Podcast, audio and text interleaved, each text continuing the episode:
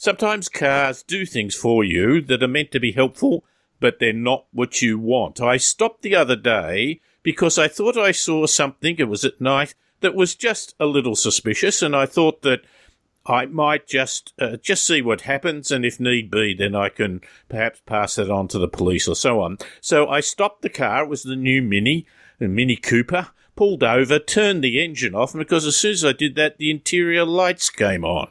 I was lit up like a Christmas tree. That's not what I wanted. Now I have the disadvantage of only having the car for a week, so to turn the lights off became difficult.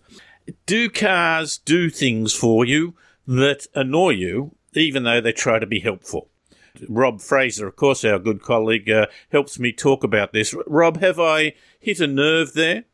Uh, David, yes, I, I, it's it's one of my pet bugs actually. Cars that, that think they're more intelligent than you are. Yes. By the way, I mentioned this to somebody, and they said, "What were you stalking?"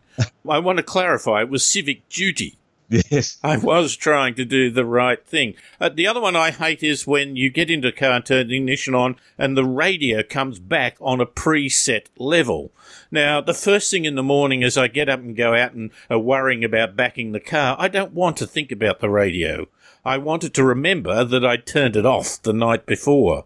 Does that annoy you? Yeah, look, that one that one annoys me as well. And the other one that annoys me, some cars you jump into when you hop on the Bluetooth, they will mute the radio automatically. Hmm.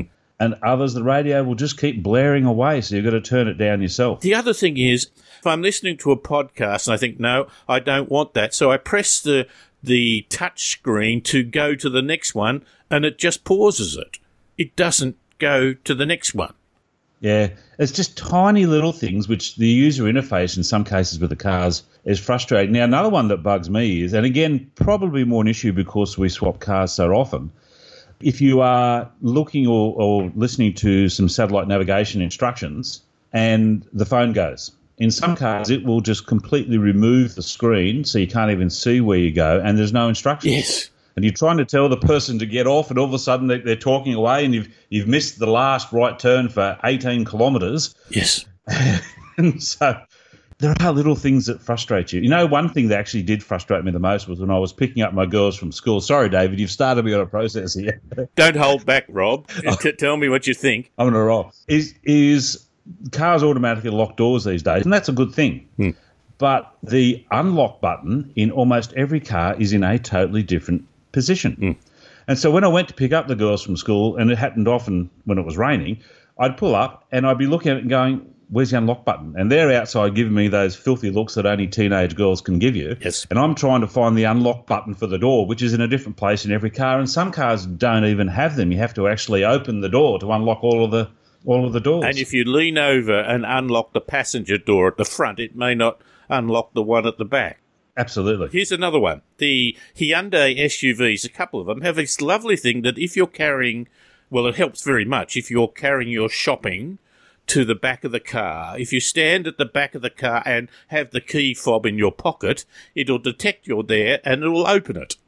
Now that's fine, except the other day I got out of the car and waited around the back of the car for someone who's going to pick up, and bush, I suddenly got thumped in the back because the door opened.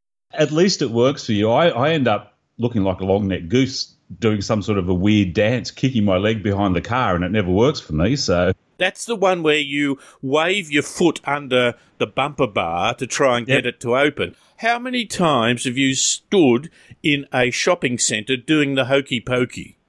yeah, I, I give up. I just some of that technology, and and while we're talking about those rear doors, again, when you're picking up somebody or whatever, you pull up and you press the button to open the rear hatch, and it won't open until you turn the engine off.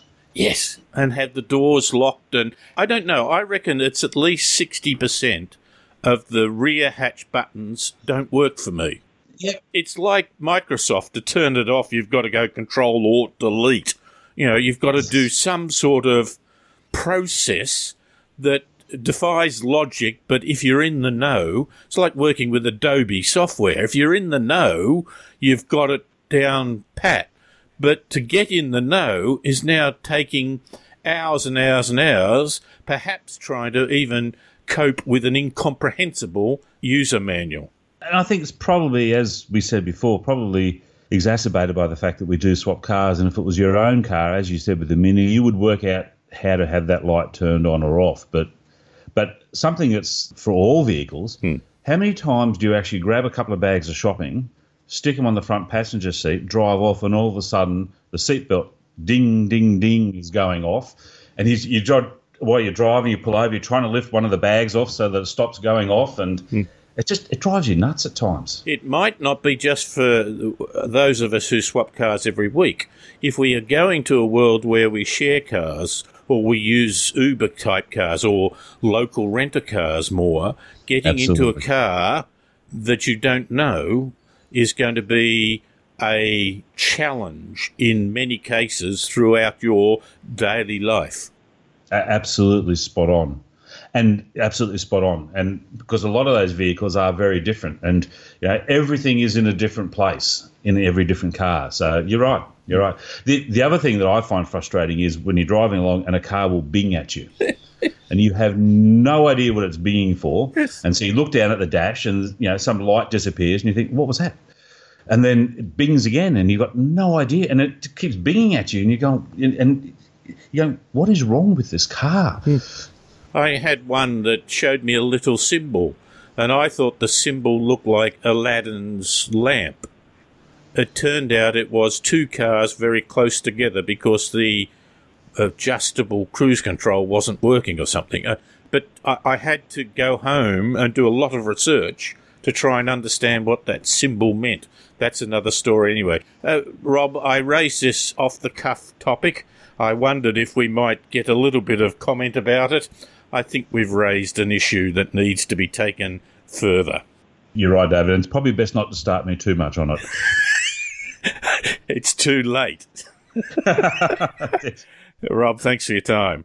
Thanks, David. That's Rob Fraser talking about the things that we hate on cars where they try to be helpful but end up like a two year old child making a whole mess of things.